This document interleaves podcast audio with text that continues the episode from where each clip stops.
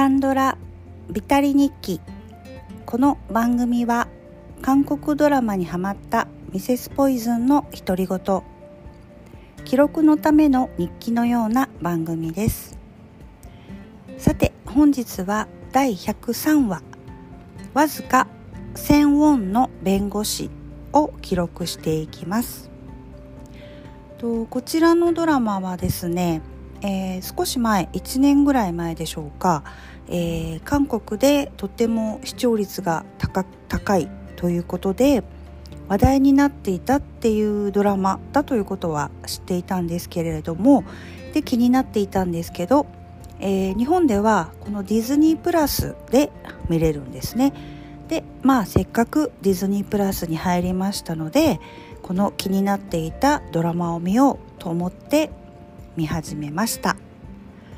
こちらのドラマのあらすじと概要なんですけれどもこちらのドラマは2022年に発表されたドラマで1話から12話までになります。えっ、と本当は、えっ、と14話まである、えー、ドラマらしいんですけれどもちょうどこのドラマが、えー、放送されていた頃にあの韓国であの痛ましいイテウォンの事故があったということでまああおそらくテレビとかも、まあ、ドラマを流している場合ではないというようなことであまあ報道とかねそういうニュースとかに切り替わっていると思いますのでえっと本当は14話までですけど、まあ、編集とかをし直して12話までになったようです。で、えー、ディズニープラスの方でも1話から12話ということで、えー、見ることができます。簡単なあらすじなんですけれども、えー、を読んでみますね。弁護士費用は1000ウォン。風変わりな弁護士チョン・ジフンは無実を訴える被告人の弁護を引き受ける。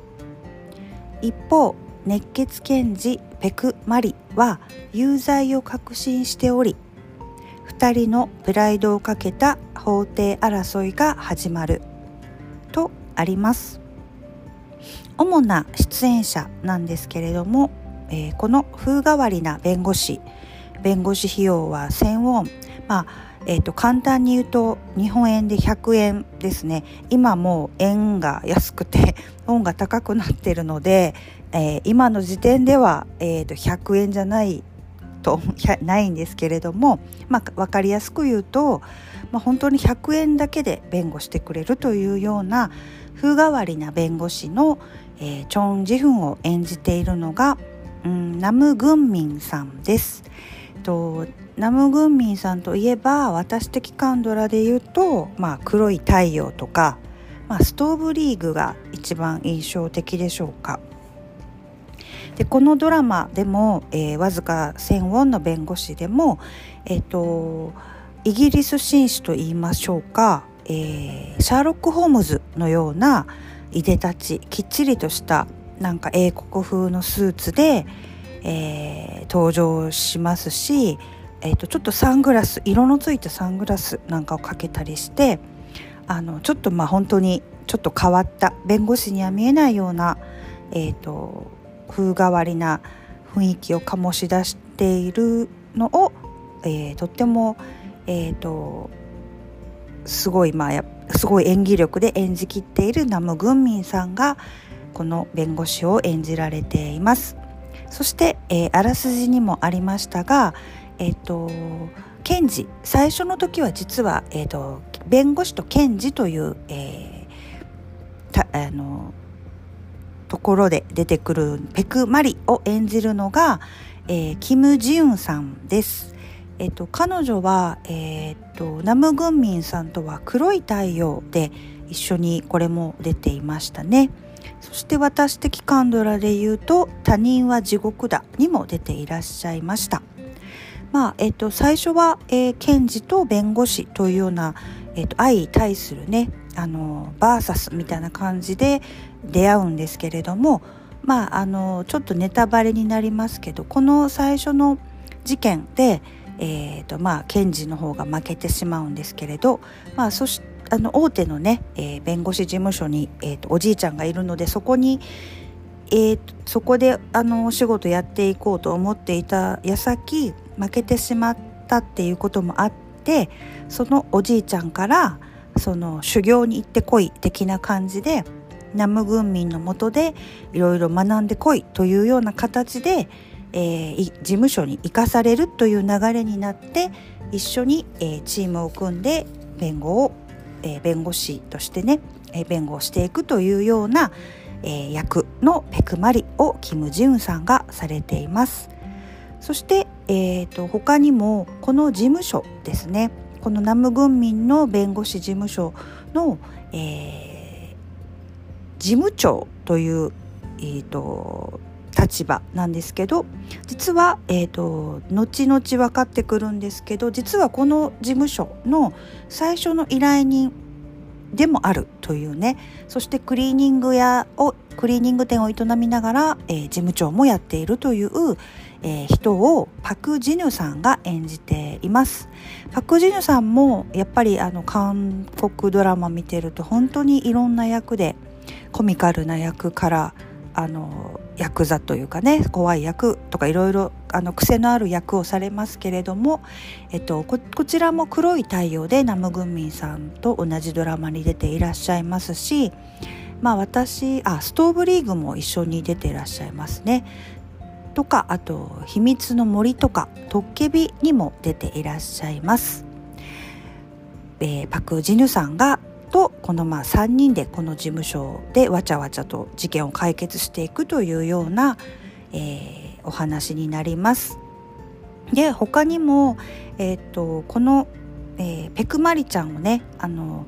ちょっと昔から実は好きであのナムグンミンさんとも元検事まあナムグンミンさんも今は弁護士なんですけど元検事なんですね。でその、えーと検事時代の同期でもありまあえーと、ペクマリちゃんのことも好きだ好きで結婚したいなと思っている男の役、まあ、今も検事なんですけどもそれをチェ・デフンさんが演じられています。チェ・デフンさんも本当にいいドラマにたくさん出ていらっしゃいますが「うん愛の不時着」とか、えー「悪の花」とか「怪物」もそうですしウヨンウ弁護士は天才肌にも出ていらっしゃいますね。今回のこの元、えー、元というか元同期で現在検事という役もあのー、コミカルなすごい役であのー、チェデフンさんがとってもいい味を出して演じられていました。で他にも、えーと、このペクマリちゃん検事の、えー、おじいちゃんでもありとっても大きな法律事務所何人も、えーと弁護士を抱えているえーと、法人ですね法務あの法律事務所ペクっていう、えー、法律事務所の会長みたいな感じですかねドンを演じているのがイ・ドクファさんです。えー、イ・ドクファさんといえば、えー、カンドラ私的カンドラではうん社内読み合いとか、えー、被告人とか元彼は天才詐欺師でも、えー、見知った俳優さんになります。で他にもですね結構本当に、えーと、優秀な、えー、あ違うえーと、優秀なというかとっても演技のうまい俳優さんたちばかり出ていらっしゃいますが、えーと、こちらも今現職検事でもともとナム軍民の先輩だった女性の役をコンミ・ミンジョンジョンさんが演じられていました。私的カンドラで言うと、えー、シスターズとかですね。シスターズも印象的ですよね。あと海町チャチャチャとかにも出ていらっしゃいましたしあと、えー、ナあナムグンミンさんの恋人の役が出てくるんですね。恋人が出てくるんですけどその役を先日見たばかりセレブリティで見たばかりのイ・チョンアさんが演じられていました。でも他にも、えっと、いろいろその、えっと、弁護する事件のお話の中にもあのいろいろ、えー、出てこられるんですけれども、えー、クイーンメーカーとかナルコの神とか、まあ、DP とか未成年裁判ハイエナっていうとまあなんか好きなドラマばっかり出てますけど、えー、ヒョン・ボンシクさんとかもね出ていらっしゃったりとかあとえっ、ー、とチョン・ムンソンさんも出ていらっしゃったんですね。まあ、あの私的で言うと賢い私生活で一番こう印象的ですけれども、えー、こちらも黒い太陽とか離婚弁護士シン・ソンハンにも出ていらっしゃいましたね。その、えー、チョン・ムンソンさんが出ていらっしゃったりあとこうちょっと また面白かったのがあの特別出演というか友情出演というかまたそのパターンでイ・ジェフンさんが出ていらっしゃってちょっとこれネタなのかなと思いました。カンドラの中では特別出演枠っていうのはもうイ・ジェフンに決まっているのかって思ってちょっと笑っちゃったんですけど本人役で、えー、と出ていらっしゃって、まあ、俳優さんたちがレッドカーペットを歩いていてあのあイ・ジェフンっていう役そのままの役で出ていらっしゃってあちょっと笑っちゃったんですけど、まあ、ストーブリーグもこの特別出演にで出ていらっしゃったりしたのであの仲がいいのかもしれないですね南無軍民さんと。まあ、そんなことを思ったり、まあ、模範タクシーとかシグナルとかのイ・ジェフンさんが出ていらっしゃいました。とドラマの感想なんですけれどもあのー、最初1話から正直7話ぐらいまではあのまあ面白全然面白いんですけど結構コメコメディなお話で、まあ、風変わりな弁護士というところを描いたりねその事務所のわちゃわちゃとかを描いていたりするのでちょっとあの内容が薄いなと思ってちょっとこう内容がペラペラだなと思ったのとあのちょっともう変わり者のナム・グンミンっていう役がちょっともうなんか見たことあるなっていうかねちょっともういいかなってちょっと思ってたところこの7話以降がですねまあえー、っと唐突ではないんです。とっても自然な感じで、えー、っと過去の話が入ってきて、えー、っと検事だったナム・グンミンと、えー、弁護士の元恋人の、えー、イ・チョンアさんのストーリーというかねエピソードが描かれていくんですけれどもそこのお話からぐっと本当に深く、えーと、ストーリーが深まっていって、えーと、そしてどうしてこの100ウォンで弁護士弁護士事務所を開くというか、えーと、1000ウォンの弁護士になるのかっていうところが描かれていくんですね。そこからのえー、とそこからまた現在に戻るところのあのコメディというかですねあのナム軍民のその、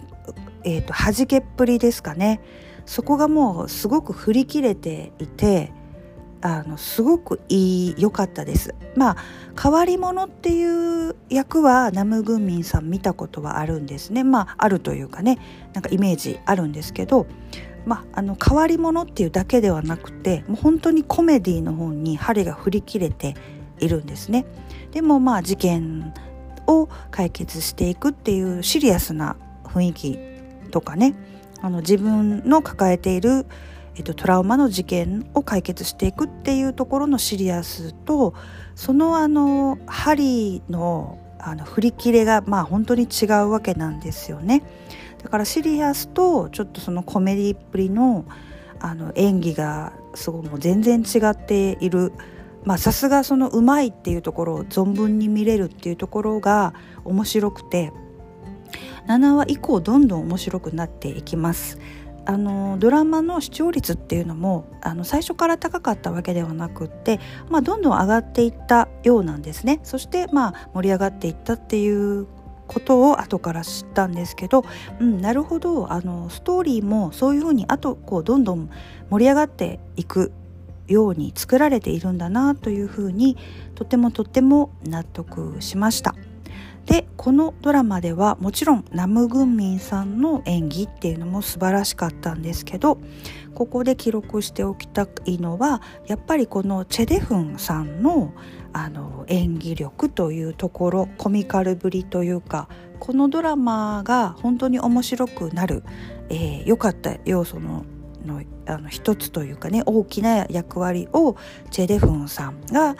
演じられていたのかなってあの役があったからじゃないかなっていうふうにもとっても思いました。やっぱりいいドラマにたくさん出ていらっしゃいますけどあの好きなドラマにねやっぱりとっても、えっと、実力のある、えー、俳優さんなのでこのこの方も本当にすごい嫌な役だったり意地悪な役だったり、まあ、こんなコミカルというかね、まあ、でも元けあ元じゃない検事なのでコミカルだけではないんですけどやっぱりあのコメディの演技ってとっても難しいと思うんですけどそれができる人っていうのはやっぱりさすがだなと思うんですが、えー、ナムグンミンさんのキレキレキレっぷりも良かったんですけど面白さではチェレフンなのかなというふうにも思いました。まあでも本当にあのえっとペクっていうその大きな事務所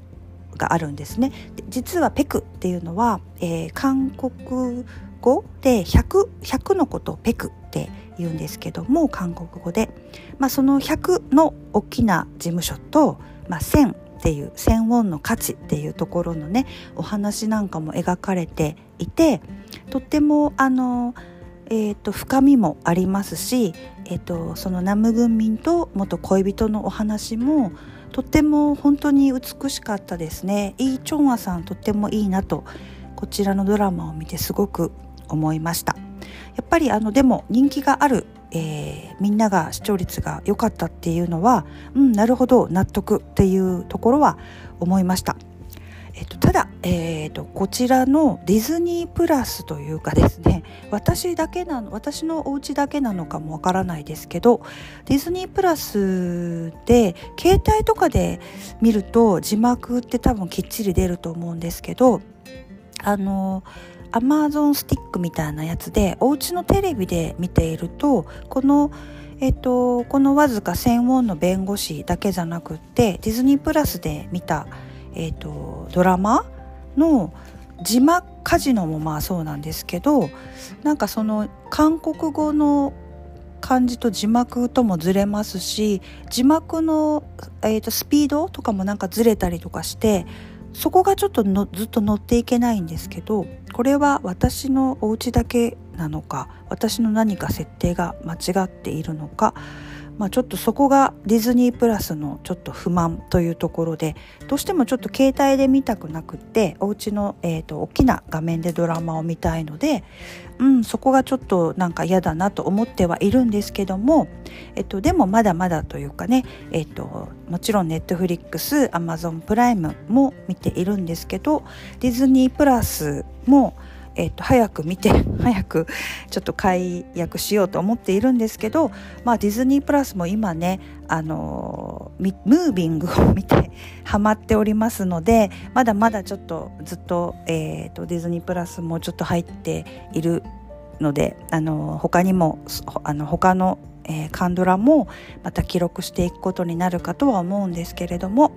ここで、えー、ちょっとディズニープラスの愚痴も記録しておきたいと思います。えっ、ー、と本日は、うん、韓国ドラマわずか1000ウォンの弁護士を記録いたしました。